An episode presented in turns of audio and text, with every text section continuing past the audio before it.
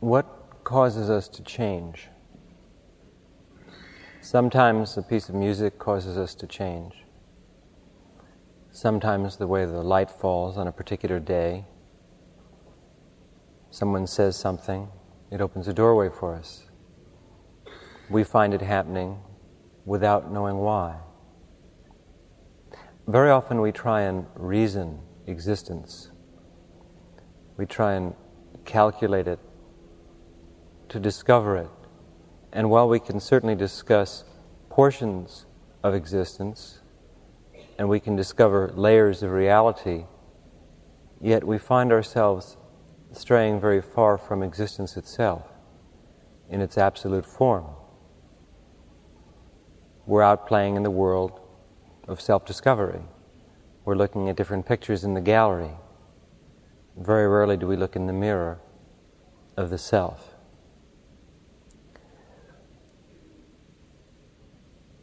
In the practice of mysticism, there are four stages. The first stage is gaining power. The second stage is avoiding the loss of power. The third stage is storing power. And the fourth stage is giving power.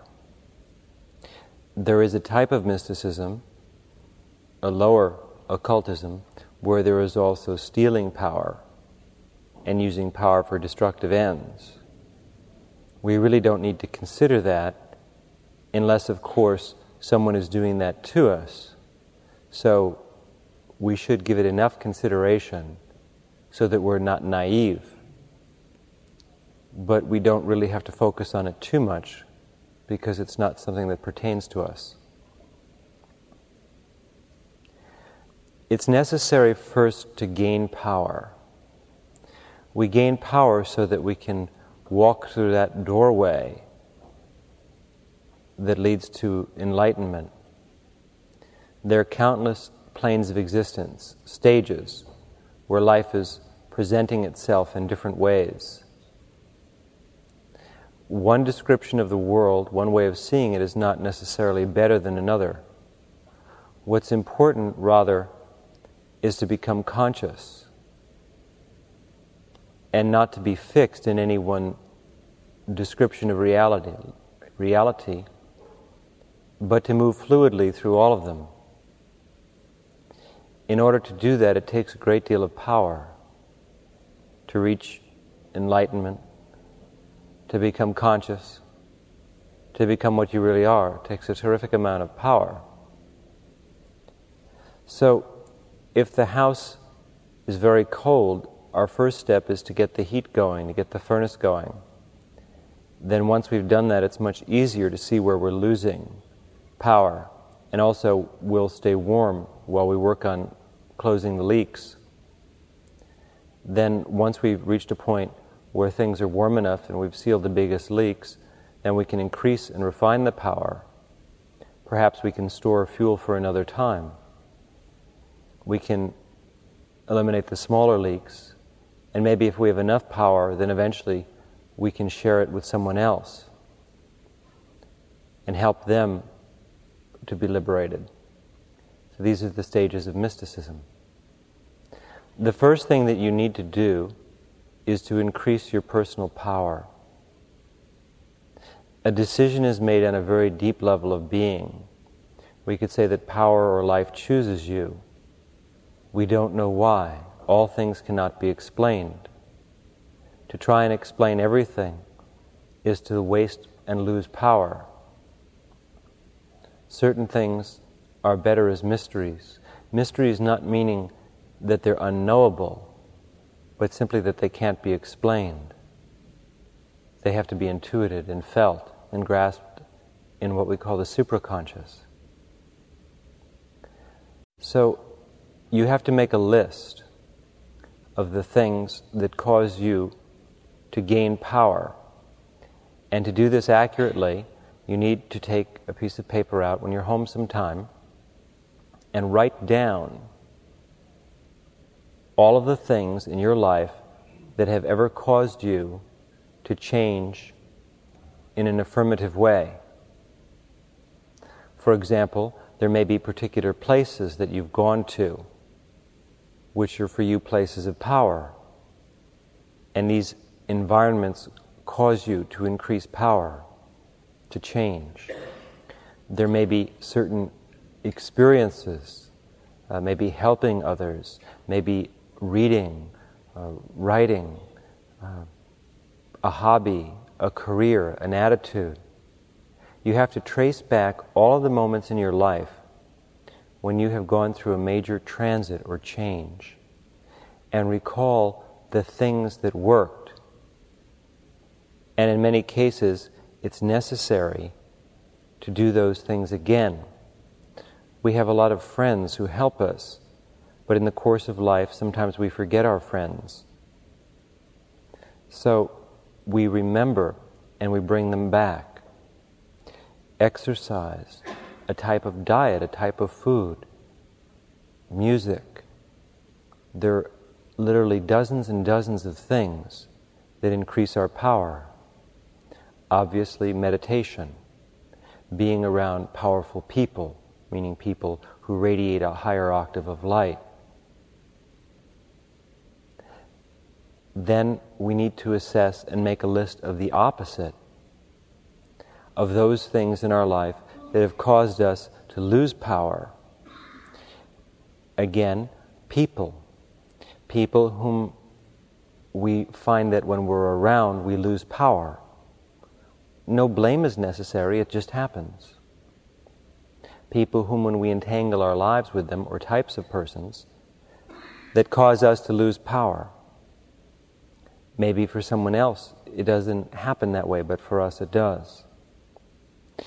Habits that cause us to lose power, places, attitudes, ideas. But try, as you create this list, to be as physical in your perceptions as possible very often, the things that cause us to lose and gain power are not necessarily all that profound, they're rather simple. And it's good to make a list. Because you bring these things then into your conscious field of attention. And whenever you bring anything into your conscious field of attention, you focus on it and you begin to work with it. meditating is certainly the strongest, most powerful, most effective means of gaining power, stopping thought, watching the world dissolve as we've come to know it. What we call life is a description of existence, it's a way of seeing that has been fabricated by others and presented to us as the truth. But what we see is far from the truth. It's a type of truth, it's a body of perception. From the moment of our birth to the moment of our death, we're handed a description of reality in this world, on this earth. However, the description that we've been given is not necessarily pleasant. It was devised by persons who are not happy and who don't see. Seeing is the ability to look through the fabric of existence and perceive eternity. Descriptions of reality are useful in that they enable us to go from one point to another. There are other descriptions of reality other than the one that you have been presented with. In the process of this study, I present you with a variety of different descriptions we call them different dreams. None of them are absolute. They're maps that you follow. The most important thing is not to get stuck in any of them, yet you will find that some lead you to happiness and fulfillment, whereas others lead you to pain and misery. The description of the world that you've been given by societies, families, and so on leads to unhappiness. It leads to hate and violence and fear and anxiety. The description of the world that we deal with in mysticism is very different. We see that everything in life is an opportunity, a challenge. There are no dull moments or dull situations. Whether you're at work, having lunch with someone, by yourself, in the desert, driving, every moment is filled with countless realities, which, if you have enough power, you can see into and use to go forward, to learn, to grow, and to become all that you're capable of being. So it's necessary then to leave the description of reality that you now have behind and to enter into another one, one that's much cleaner, much more complete, and much more open ended. In your version of the world, a man is one thing and a woman is another. Day and night are different. There is love and hate and good and bad. In my description of the world, these things don't exist. These are ways of seeing that you use to ultimately entangle yourself in very painful emotions. And your life lacks light, it lacks power, it lacks total being, a prescient awareness of all that is. So I present to you another way of being, a way that is not easy However, in my estimation, it's much easier than the description of the world that you've been given, which leads you to pain and frustration and incompleteness. I've talked a great deal about gaining power and losing power. But one subject I haven't dealt with is how to store power. And that's what I'd like to talk to you a little bit about. Gaining power, as I said, you can make a list and see the things that cause you to gain power. And if you do them, your power will increase. Go back over the moments in your life where your power is increased. And of course, hopefully, you're learning new skills that cause you to increase power. Losing power, you've experienced that. So again, make a list and go over these things. And you'll find that if you avoid them, you won't lose power.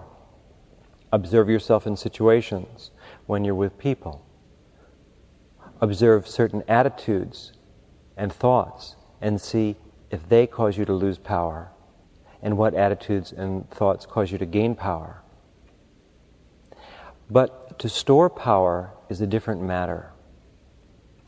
To store power, you must use specific occult methods.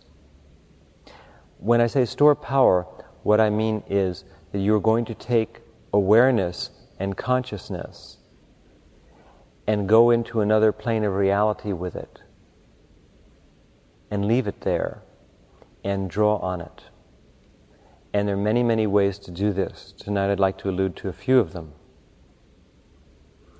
One of the easiest ways to store power is in a physical location. You won't exactly be leaving power in a physical location but let's say in a plane of reality that corresponds to that physical location. So, for example, when you go to a place of power, a place that you're drawn to, outdoors someplace, let's say, perhaps a certain beach, a certain hilltop, a park, a mountain, wherever it may be, a shopping mall. Something draws you there, and when you're there, a certain chemistry takes place within you you move into another level of attention. At that time, if you observe the place very, very intensely, not just physically, but inwardly, if you see the place as it really is, and if you move into a higher level of attention there, the words that you speak there, the thoughts that you think there, the emotions that you feel there, will engender a power to that place.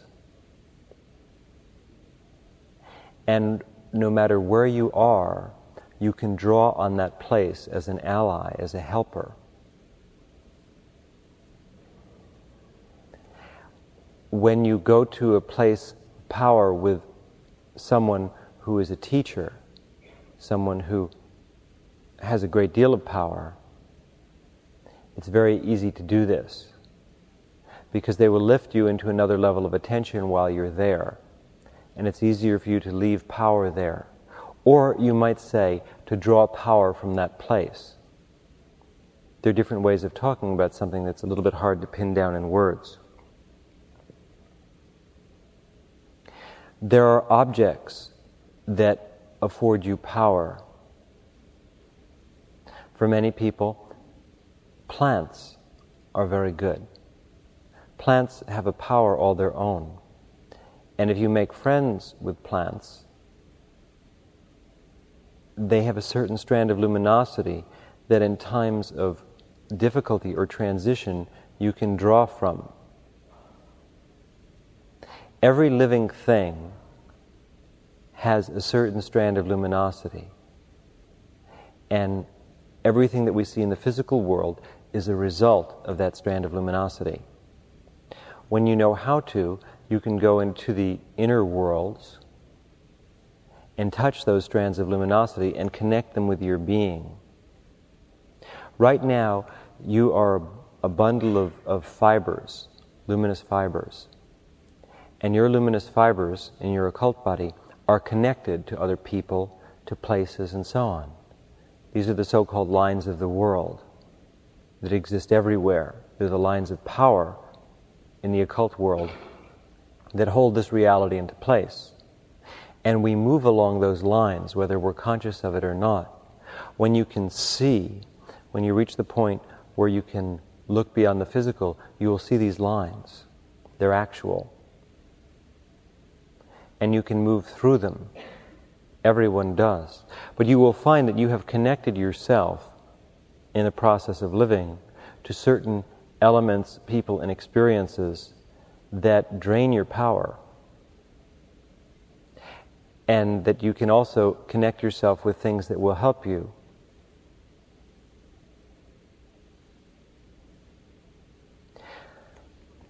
In other times, if I was giving this talk, let's say perhaps a thousand years ago, I would say that another way of storing power, aside from going to places that are very powerful for you and feeling heightened emotions there and being there with good friends and just feeling eternity there, and knowing that you can, you're creating a bond with that place.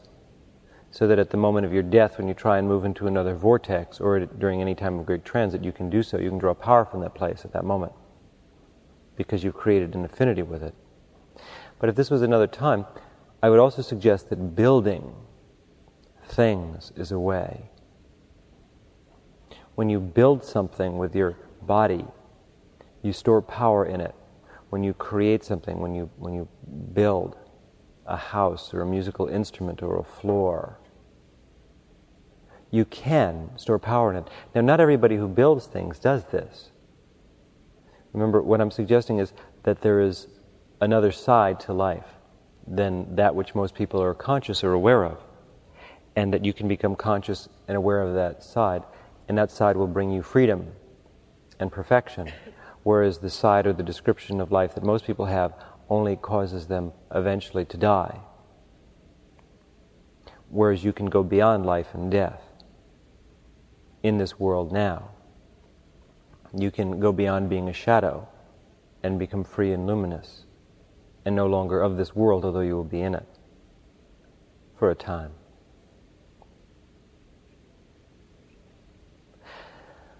But today I would not recommend that you build things because we live in an age in which the body is being replaced by the intellect. And all of you are intellectuals. You use the mind more than the body, you relate to it more. It's a societal condition. In your description of the world, the mind predominates, the body is secondary. In other times, the body has been the central focus. One is not better than another, they're different ways of looking at existence. So, to store power in this age, the mind is the best vehicle. Now, one of the most effective ways to store power is writing. Because you're engaging your intellect in going over moments of power. And as you write them down, on a secondary level, you're fixing that power in a specific place. For example, in other lifetimes, I have gone to places of power, and I have left power there And in this lifetime, when I've returned to those places, I've been able to pick up what I left there. Uh, recently, I went to the Grand Canyon, for example, a place I've been to a long, long time ago. And I had left certain things there, which I was able to reintegrate with upon a return there. Again, when I saw the Grand Canyon, I didn't see the Grand Canyon as the average tourist might. What I saw was not the physical but the inner structure, uh, the beings, the vortexes of energy, uh, the doorways into other worlds, and so on. These things that all exist, but that most people are totally unconscious of. So I was able to go there and go through those doorways and see what I left there and bring it back again. This is a way, of course, of trying to describe something that's quite beyond words. Whenever you write something, meaning write about a moment of power, if you write about a desert trip that we go on or a meditation that you have or whatever it might be, when you write it down, you are pressurizing it, you're compacting it, you're taking all the force and energy of that experience and you're squeezing it into a few words. By doing that, forget about the, the paper for a moment and the words, but the moments that you were sitting there struggling to do that, you are compressing power, you're storing it you're taking something that's very large and making it very small. And later you will be able to come back to it when you need it and make it very large again. This is an occult practice, a mystical practice. At the same time, you are creating an identification with something specific. When you go to the bank, you give them money. Now, if you just give them money when you go to take it out, they won't give you anything. So what you have is a passbook with an account number or a checking account number. When you give them that number, you have some piece of identification or something, then they'll give you money. But it's gone once you hand it to them. You see. So you have to have a medium of exchange. The medium of exchange can be a physical location. It can be something that you make, or it can be words. In our world, words are power our world is run by words. When you write something, or when you say something, but let's deal with writing at the moment, you compress a level of attention. The reference point are the words. For example, we recently wrote a book together, The Last Incarnation. And what we did was we all wrote stories about our most powerful experiences, spiritual experiences. And we put them into words and we put them into a book. We collected them. The book is the collection of over 100 peak moments of experience when a doorway opened and someone walked through. Now, if you wrote one of those stories, you stored power. And if you read that story at another time, maybe a year from now or six months from now, a day when you're just not in a good level of attention, or a day when you're in a very high level of attention, at that time, it will bring that power back to you. You will re enter that moment. Because when you wrote it, you compressed power. You're not just going back to the moment. What I'm suggesting is that there was that moment which will always exist, which you can return to but also in the action of writing, as opposed to just thinking about when it happened and not writing it down. In the action of writing, you are compressing that moment and actually storing power. And when you read that, you will let it open again. Or if someone else reads it, of course, to a certain extent, they will draw the power from that. Recently, there were two uh, women in, who are students of mine who were in a very bad automobile accident. They didn't listen to anything I've said about driving. They didn't wear seatbelts, and they fell asleep. The passenger fell asleep, and the driver fell asleep. And they were in a terrible car accident, and they're both very severely injured. Now, while one of them was in critical condition in the intensive care unit, I, of course, went down there and uh, did what I could. But I asked one of my students, who was uh, a nurse who was also present there, to read stories from the last incarnation uh, to the woman who was in the accident, who was lying at that time uh, reasonably close to death. And in doing so, as she listened to these stories, the reason I was doing this was there was such a volume of compressed power in that book that as she listened to these stories, it changed her power level. In other words, as she was injured, having, having even broken a steering wheel in half with her chest when she hit it, she had lost all her energy, and she wasn't obviously in such a hot state to begin with, otherwise, that whole thing wouldn't have happened. This caused her to access a tremendous amount of energy and get her life force moving again so that she was able to keep going. This is why the Tibetan Book of the Dead was read aloud, not so much to the dead as to the dying, was because there was such power in it that it could cause a tremendous transit, even at the moment of death. When a person heard the words, the power of the words, even if the person didn't exactly understand them, would be unlocked, and a person could draw upon that power, and at the time of death, they could gain power and move into a higher sphere after death, to a higher world, than they would have been able to. It's a very powerful book. You don't have to understand it, but just to have it. The words in it are extremely compressed. The I Ching is the same way. I was recently looking at some books uh, occultly that I have, which are my favorite books, which I find are the most powerful books that I've encountered in this life. And as I was looking at all of them, it was interesting. I was looking at the Tibetan Book of the Dead and the I Ching as the two most powerful of these 12 books, just in terms of power.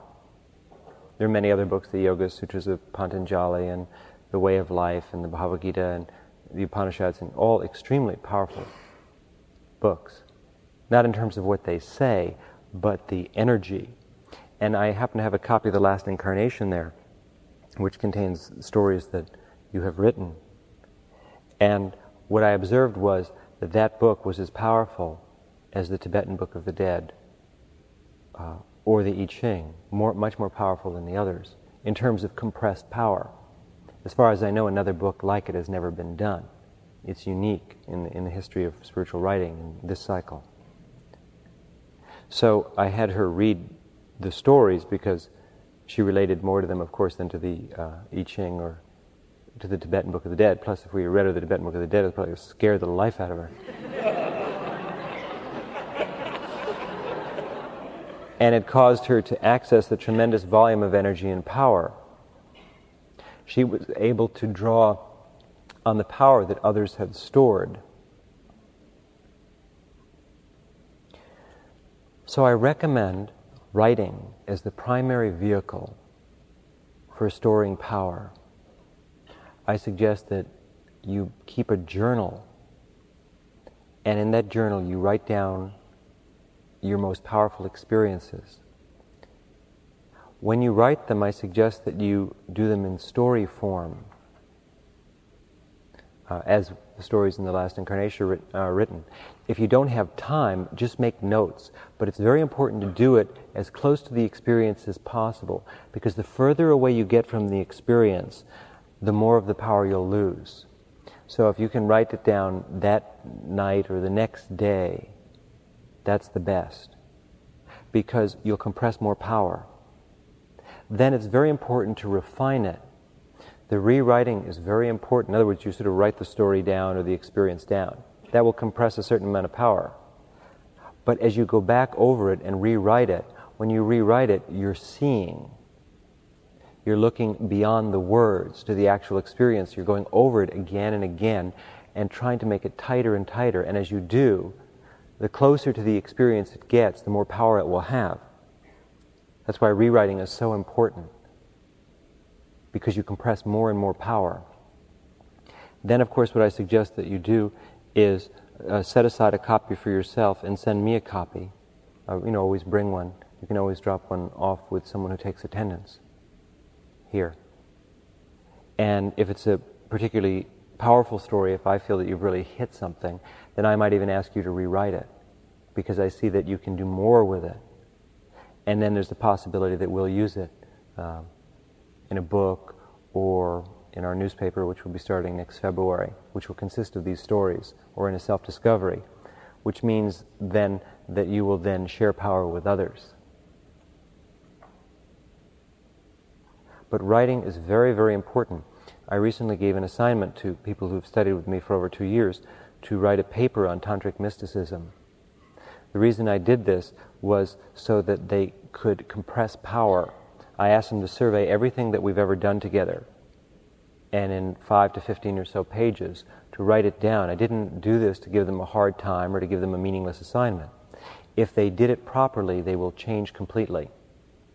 Because I've asked them to compress all the power of everything we've had together all the moments the desert trips, the meditations, the dialogues, the inner experiences when we weren't physically together, the dreaming when I, have spoken to them or been with them in dreams, to compress all of it the tapes, the books. And if they've done a good job, then they will have compressed so much power that whenever they read that or just think of it, it will cause them to go through a major transit. So I recommend as the primary form writing.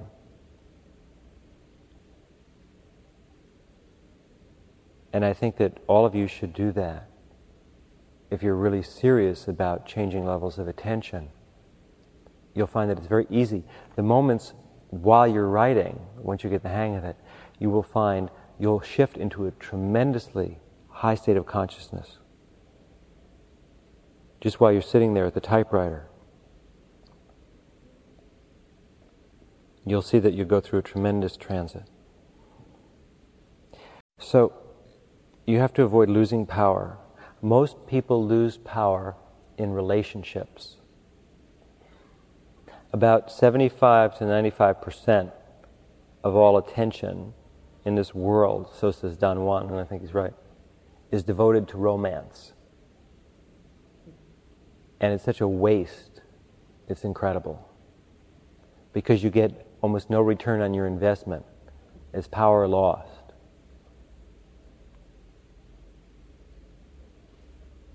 So I think you need to look at yourself a little bit and assess how much of your energy you're putting in that direction. I have no argument with romance or with love, but if you're fixating on it too much, you'll find that you're losing a tremendous amount of energy if that's the way you look at life,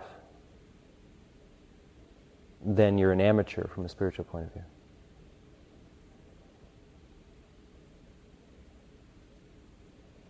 At the same time, you have to think of ways to increase power. I suggest writing them down. Do you see why I ask you to write them down?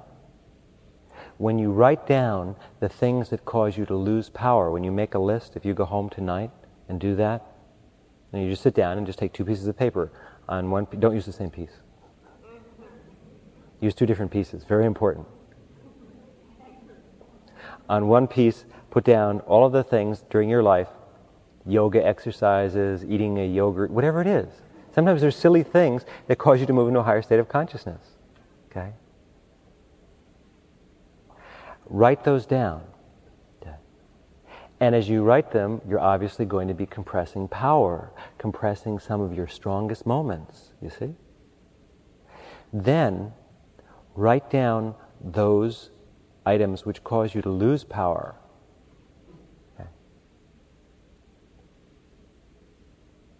And when you write those down, what are you doing then? You're negating them. Because what you're doing is making a list and putting a list of all the people who've hurt you, of all the ways you've hurt yourself, okay, of all the experiences that have been negative. Just list them real simply. You don't have to list them individually, you can list types. But as you do that, you are going to retrace them in your mind. You're recircuiting yourself. And you are compressing them into a plane of consciousness where they cannot hurt you. Now, these are mystical practices. They work, they're very effective. So if you make a list of all the people in your life who have ever hurt you, you know, they were vicious and hostile, let's say. You know, unfortunately, sometimes we run into people like that. When you make that list, you are disconnecting yourself from them.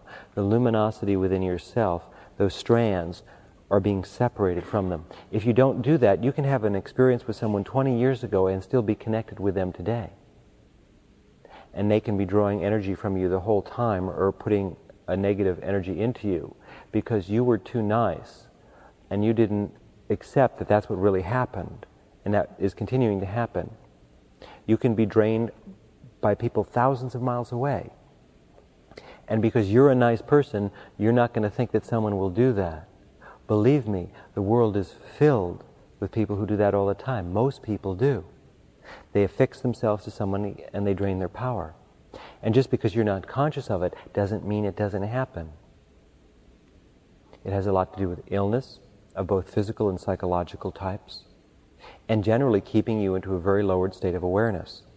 But if you list them and you actually admit it and you brand them with no hate, with no bad feelings, only with pure awareness, and you write them down, you will consciously accept that and then you will kind of cast them into another reality. You'll separate yourself from them.